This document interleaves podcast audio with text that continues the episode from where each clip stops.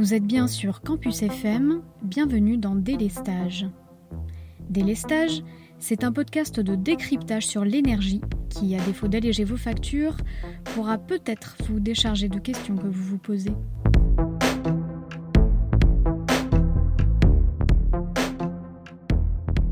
Dans cet épisode, on va parler de précarité et de solidarité. Le Code de l'énergie nous le rappelle, l'électricité est un bien de première nécessité. L'État doit donc, je cite, veiller à garantir aux personnes les plus démunies l'accès à l'énergie. Pourtant, chaque année, des millions de Français sont en situation de précarité énergétique, impactant directement leurs conditions de vie. Depuis 2010, la précarité énergétique est reconnue dans la loi comme un problème à part entière, séparé d'un problème de pauvreté monétaire. Gouvernements, énergéticiens, acteurs sociaux et locaux tentent de trouver des solutions pour aider les ménages les plus touchés. Mais ces mesures sont-elles suffisantes Qui plus est dans un contexte où les crises Covid et énergétiques sont passées par là? On va discuter de tout cela avec mon invité, Laetitia Bécharel, responsable régionale solidarité chez EDF. Laetitia Bécharel, bonjour. Bonjour. Vous êtes responsable régionale solidarité chez EDF.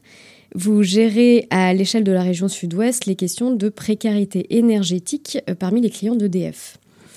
Alors avant de s'intéresser précisément à vos activités et aux mesures de solidarité prises par EDF justement, euh, j'aimerais qu'on s'intéresse à ce que c'est que la précarité énergétique. Pour cela, euh, moi, je suis partie d'une définition qui a été proposée par le groupe de travail Pelletier et inscrite dans la loi Besson, qui est la suivante. Est en situation de précarité énergétique une personne qui éprouve dans son logement des difficultés particulières à disposer de la fourniture d'énergie nécessaire à la satisfaction de ses besoins élémentaires en raison de l'inadaptation de ses ressources ou de ses conditions d'habitat. Alors pour qu'on comprenne bien, justement, pouvez-vous nous dire d'une part de quelles énergies on parle exactement et à quoi ressemble très concrètement la vie d'une personne en situation de précarité énergétique?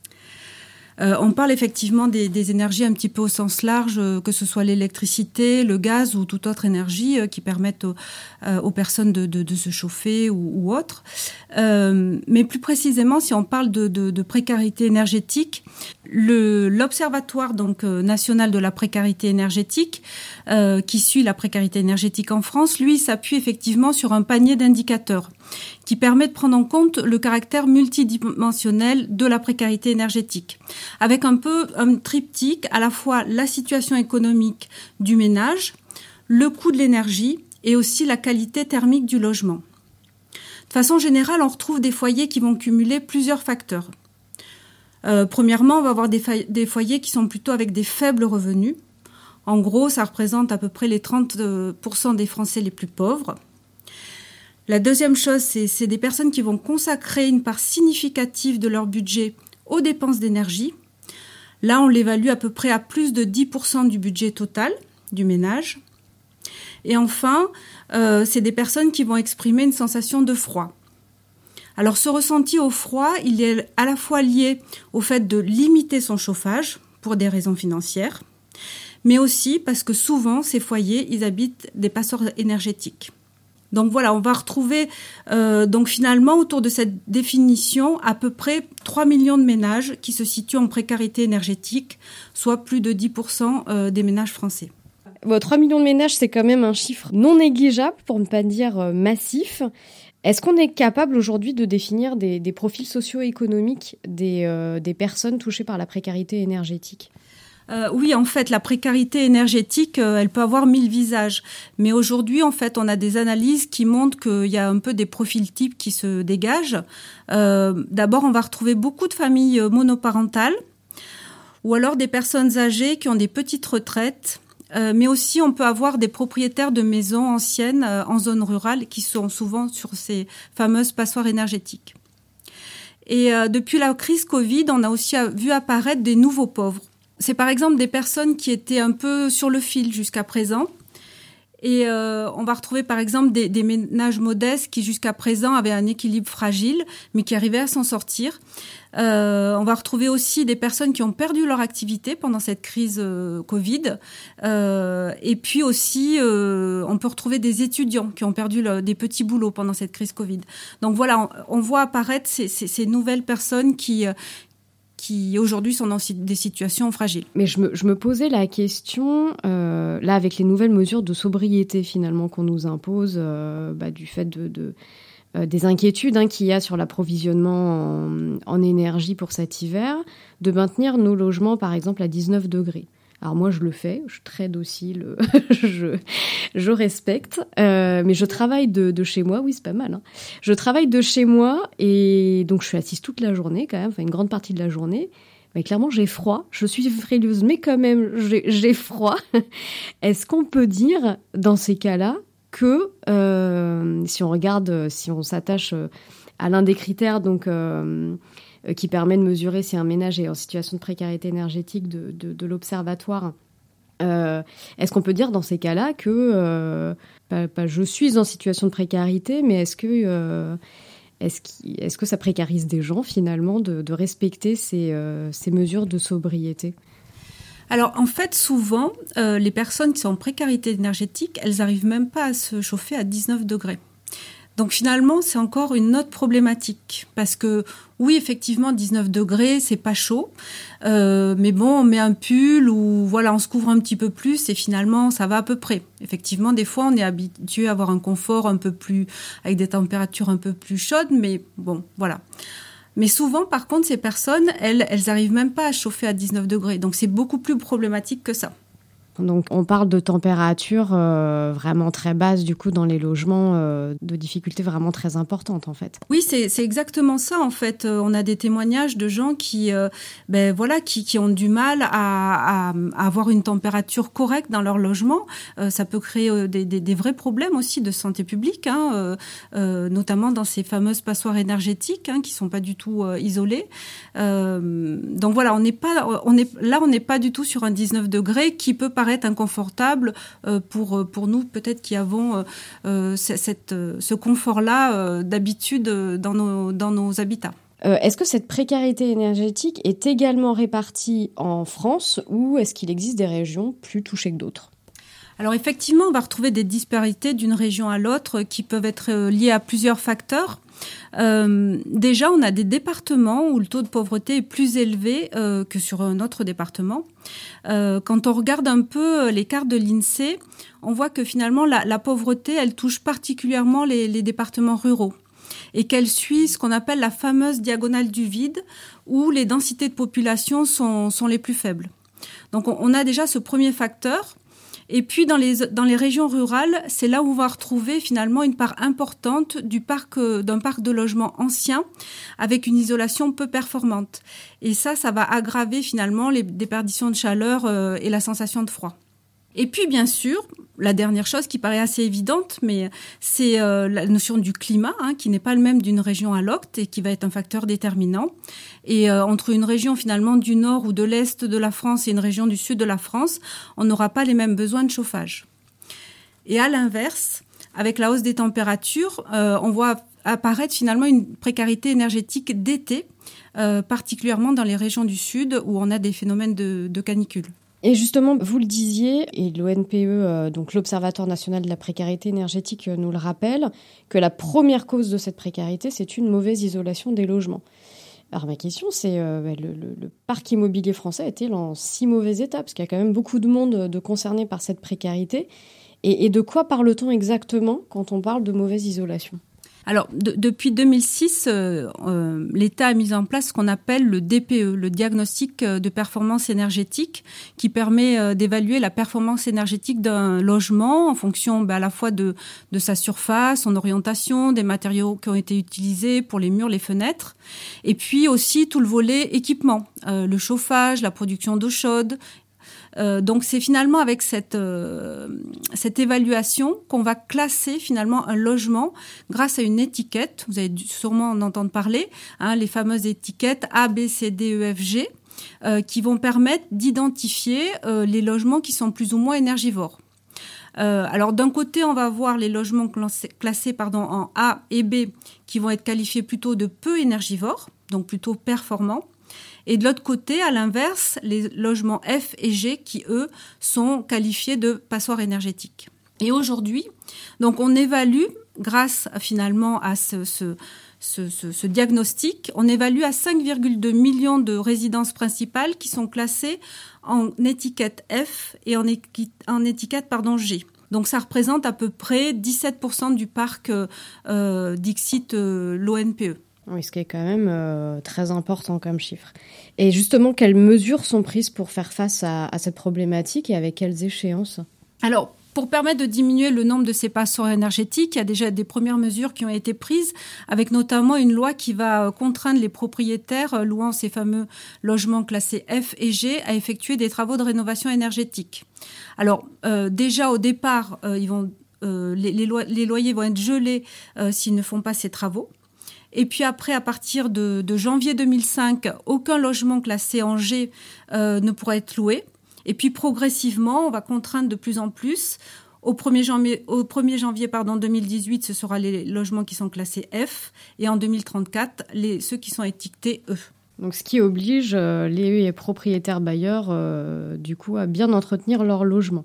Et justement, de, façon concrète, euh, qu'est-ce qu'on fait sur l'isolation? Alors, il existe euh, bah, beaucoup de dispositifs qui sont mis en place par euh, l'État et les collectivités ou d'autres acteurs qui incitent à la, performance énergétique des, logements. Mais d'abord, peut-être...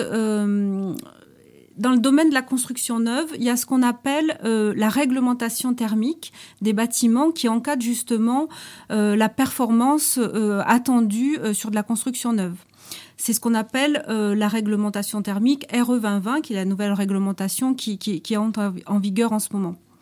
Et, justement, c'est grâce finalement à cette réglementation et à ces réglementations qu'aujourd'hui, les logements les plus récents, donc qui ont moins de 10 ans, euh, sont en grande majorité euh, entre une, étiquette A et une étiquette C.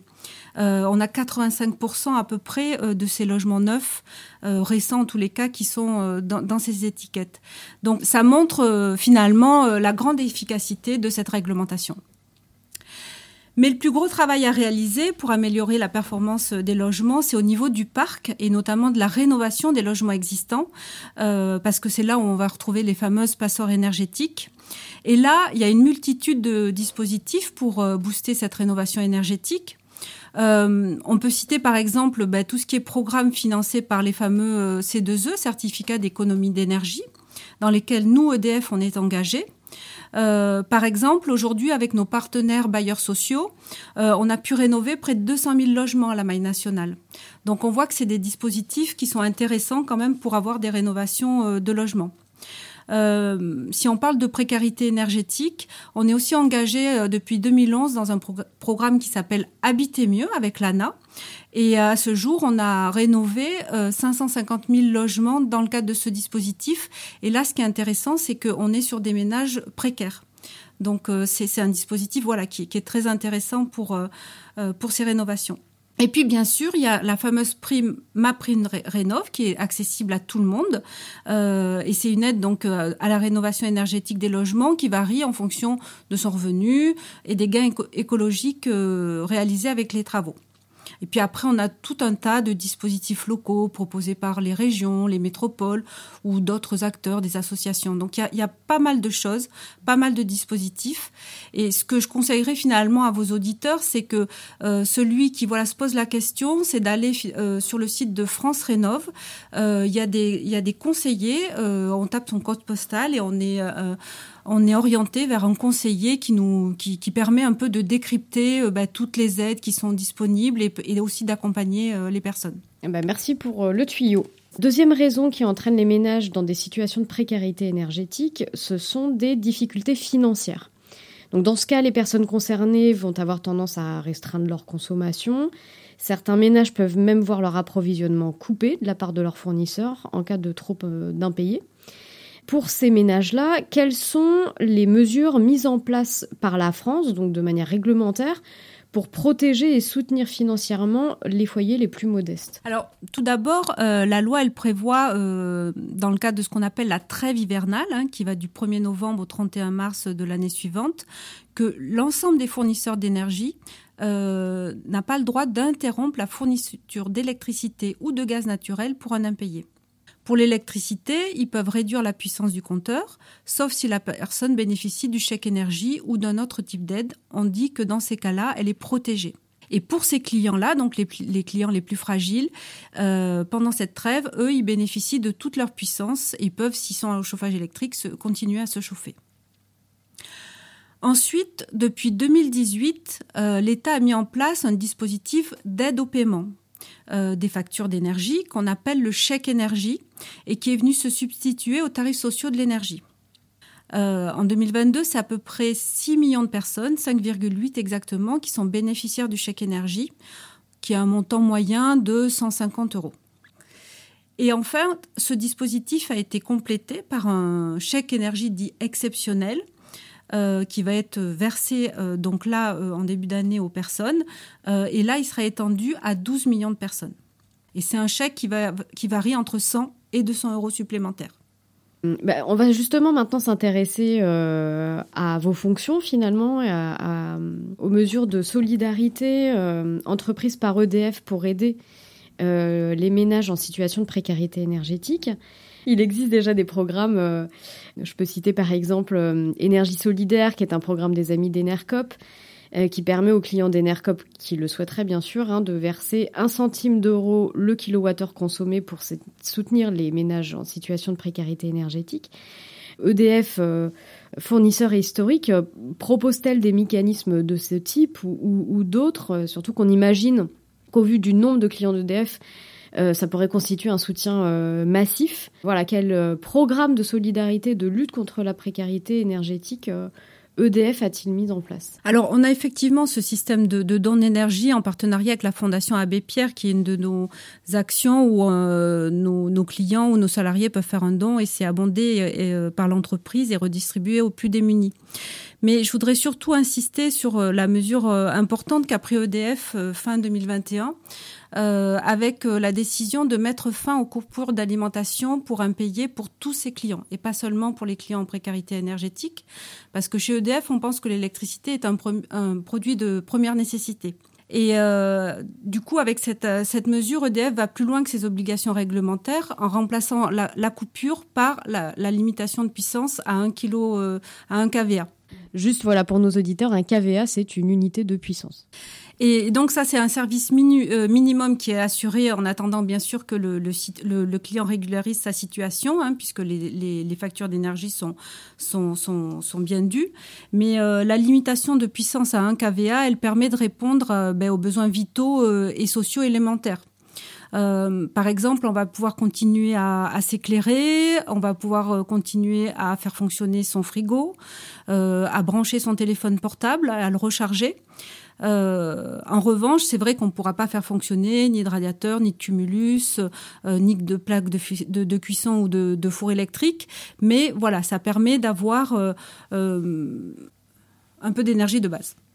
Aujourd'hui, ben, nous sommes le seul fournisseur à avoir fait ce choix. Euh, c'est d'ailleurs quelque chose qui est fortement réclamé à la fois euh, par euh, les associations caritatives, notamment la Fondation Abbé Pierre, mais aussi par le médiateur national de l'énergie. Et puis le, sujet de la, précarité, de la précarité pardon, énergétique, c'est pas un sujet qu'on découvre. Ça fait plus de 30 ans en fait qu'on travaille aux côtés des professionnels de, l'action sociale, des collectivités territoriales et du monde associatif. Euh, Aujourd'hui, par exemple, euh, chez EDF, on a 230 collaborateurs qui sont dédiés au traitement de ces clients euh, en précarité énergétique. Euh, en Occitanie, ça représente à peu près 40 personnes.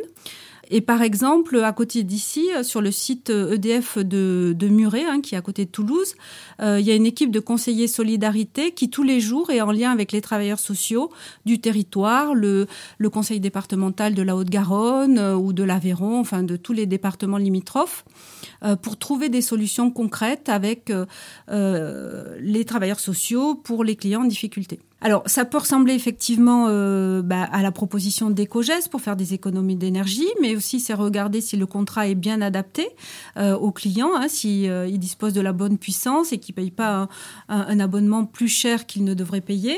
mais c'est aussi, comme on est en lien avec le direct avec le travailleur social, c'est aussi trouver des solutions, par exemple pour le paiement, hein, lui, lui, proposer des, des, délais de paiement un peu plus longs pour que justement ils permettent d'avoir une échéance qui soit en fonction de ses revenus pour, pour euh, régler sa facture d'électricité. Euh, donc voilà, c'est tout un tas de, mesures qui sont, qui sont proposées au téléphone, au travailleur social, qui, euh, qui peut être avec le client ou pas d'ailleurs. mais l'idée, c'est vraiment de travailler sur ce partenariat avec l'assistante le, sociale et le client. Est-ce que vous pouvez nous donner des, exemples d'éco-gestes justement suggérés à ces ménages? Alors bon, déjà, bon, s'ils le peuvent, c'est baisser euh, la température hein, de, leur logement. Bon, ils le peuvent pas tout le temps, on l'a vu, mais de baisser de 1% la température, euh, ça peut permettre de réaliser jusqu'à 7% d'économie sur le chauffage. Donc ça peut être intéressant.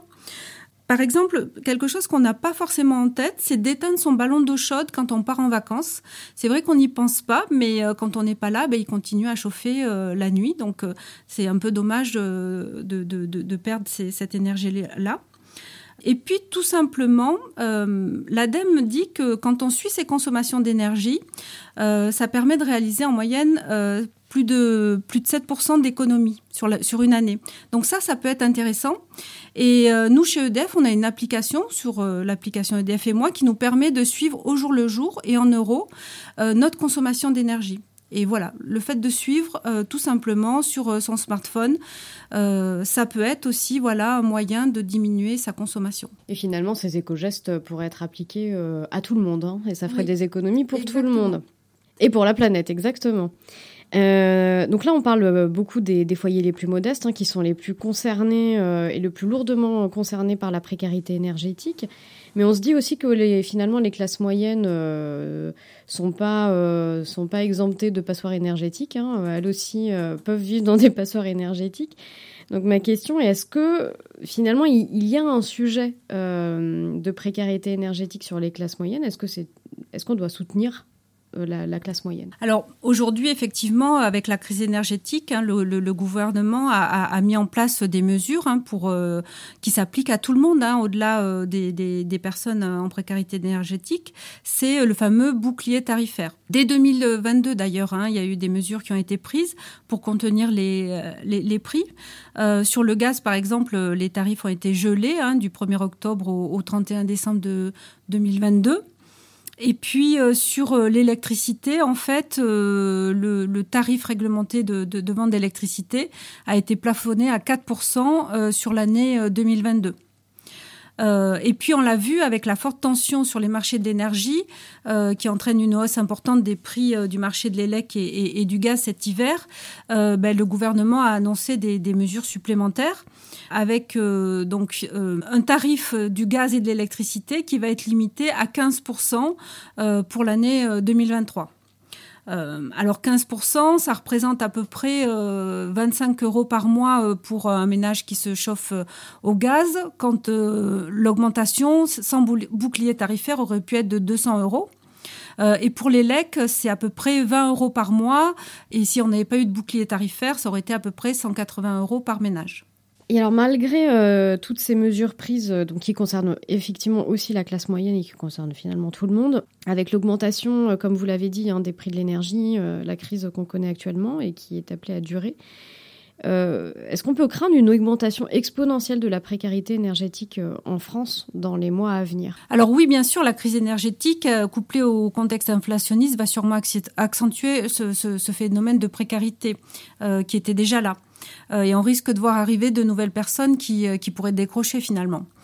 Euh, de notre côté aujourd'hui, on ne le voit pas encore franchement dans nos chiffres. le nombre de nos clients en impayés n'augmente pas vraiment, mais on constate cependant une hausse du montant moyen de, de nos impayés.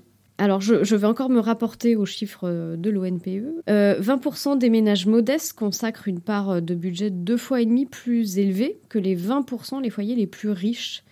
Et ce malgré les restrictions qu'ils s'infligent et des impayés de factures dans certains cas. Euh, ça, semble quand même indiquer une certaine inefficacité des aides qui leur sont apportées. Comment pourrait-on rendre ces mesures plus efficaces et sortir ces populations de la précarité? Qu'est-ce qu'on peut faire à court terme? Alors, c'est effectivement une question complexe. Je pense qu'il n'y a pas vraiment de réponse euh, toute faite. Avant d'être une problématique spécifique à l'énergie, c'est avant tout un problème de précarité et de pauvreté qui doit être traité. Aujourd'hui, bien qu'il existe des dispositifs d'aide, euh, on s'aperçoit que ceux-ci sont pas forcément connus euh, et sollicités par les personnes qui pourraient en bénéficier. Euh, on observe un phénomène de non-recours aux aides avec certaines personnes qui n'osent pas pousser la porte d'une structure sociale. Et si on va pas les chercher, ils vont pas demander d'aide. Donc euh, vraiment, je pense que c'est, il faut aller vers une politique d'aller vers euh, pour pouvoir faire connaître ces dispositifs d'aide et accompagner ces personnes à pas décrocher. Et d'ailleurs, on le voit dans le domaine de l'énergie, euh, au niveau des chèques énergie, on a 20% des chèques énergie qui sont pas utilisés par leurs bénéficiaires. Si, si finalement, parmi toutes ces mesures, hein, à la fois EDF, e réglementaire, si on ne devait retenir qu'une mesure, quelle serait la mesure euh, à mettre en œuvre pour diminuer vraiment euh, drastiquement le nombre de foyers touchés? Alors clairement, pour moi, la mesure à mettre en œuvre, c'est euh, d'agir sur la rénovation énergétique des logements, en, arrayant notamment les fameuses passoires énergétiques. C'est à la fois un enjeu économique pour les personnes qui habitent ces logements, mais c'est aussi un enjeu climatique pour diminuer globalement les énergies consommées. Euh, souvent, les ménages les plus modestes, ils habitent justement ces logements mal isolés, ces, fameuses passoires énergétiques, et c'est un peu la double peine. Euh, donc, en agissant sur la rénovation globale du logement, on agit à la source du problème, car l'énergie la moins chère, c'est bien sûr celle qu'on consomme pas. J'ai une dernière question pour vous, Laetitia Bécharel. Finalement, si on regarde notre marché de l'énergie, qui est européen, on est interconnecté avec euh, nos pays voisins, il y a un principe de solidarité qui s'applique entre les pays, euh, notamment si un pays venait euh, à manquer d'énergie. Ce, sujet de la précarité énergétique est-il lui aussi adressé à l'échelle européenne? Alors, c'est un sujet qui relève de la compétence des États en principe. Euh, toutefois, la Commission européenne, elle s'intéresse à ce sujet depuis longtemps. Hein, elle a créé elle aussi un observatoire européen de la précarité énergétique. Euh, et puis, on voit que le sujet, apparaît par petites touches dans certaines réglementations européennes euh, sur la directive sur l'efficacité énergétique, sur euh, la performance énergétique des bâtiments. Et puis, en plus, on voit que l'UE, elle finance aussi des projets de lutte contre la précarité. L'ONPE nous dit qu'on a des situations finalement assez contrastées d'un État membre à un autre. Euh, à la fois sur les modalités de suivi de la précarité énergétique, mais aussi sur les politiques mises en œuvre. Par exemple, en Allemagne, euh, on n'a pas vraiment de définition officielle de la précarité énergétique. Euh, les politiques traitent la pauvreté au sens large, sans reconnaître la dimension énergie. Et puis pour schématiser, les niveaux de précarité énergétique sont, plus bas dans les pays du nord de l'Europe, la Suède, la Finlande, le Danemark, et plus élevés dans les pays de l'Est. Euh, la France, elle, elle est plutôt dans la bonne moyenne concernant le traitement de la précarité énergétique. Ben merci beaucoup d'avoir répondu à mes questions, Laetitia Biacharel. Merci à vous, c'était un plaisir. Même s'il est difficile de connaître l'efficacité des mesures prises pour lutter contre la précarité énergétique aujourd'hui, on l'a entendu, nombreux sont ceux qui ne connaissent pas leurs droits et moyens d'action pour sortir de cette situation. N'hésitez pas pour ça à aller faire un tour sur le site du gouvernement écologie.gouv.fr qui recense tout un tas de mesures allant du chèque énergie aux aides à la rénovation énergétique. Je vous ai glissé le lien dans le descriptif de l'émission. Et si vous voulez en savoir plus sur le sujet de la précarité énergétique, le site de l'ONPE, l'Observatoire national de la précarité énergétique auquel j'ai beaucoup fait référence, regorge d'informations et de rapports détaillés nous permettant de bien comprendre le phénomène. Voilà, c'est la fin de ce sixième épisode. J'espère qu'il vous aura intéressé et éclairé. Si l'épisode vous a plu, n'hésitez pas à le partager autour de vous. Délestage est un podcast réalisé, monté et présenté par moi, Rachel Safar. On se retrouve dans deux semaines, même jour, même heure, pour un nouvel épisode sur Campus FM.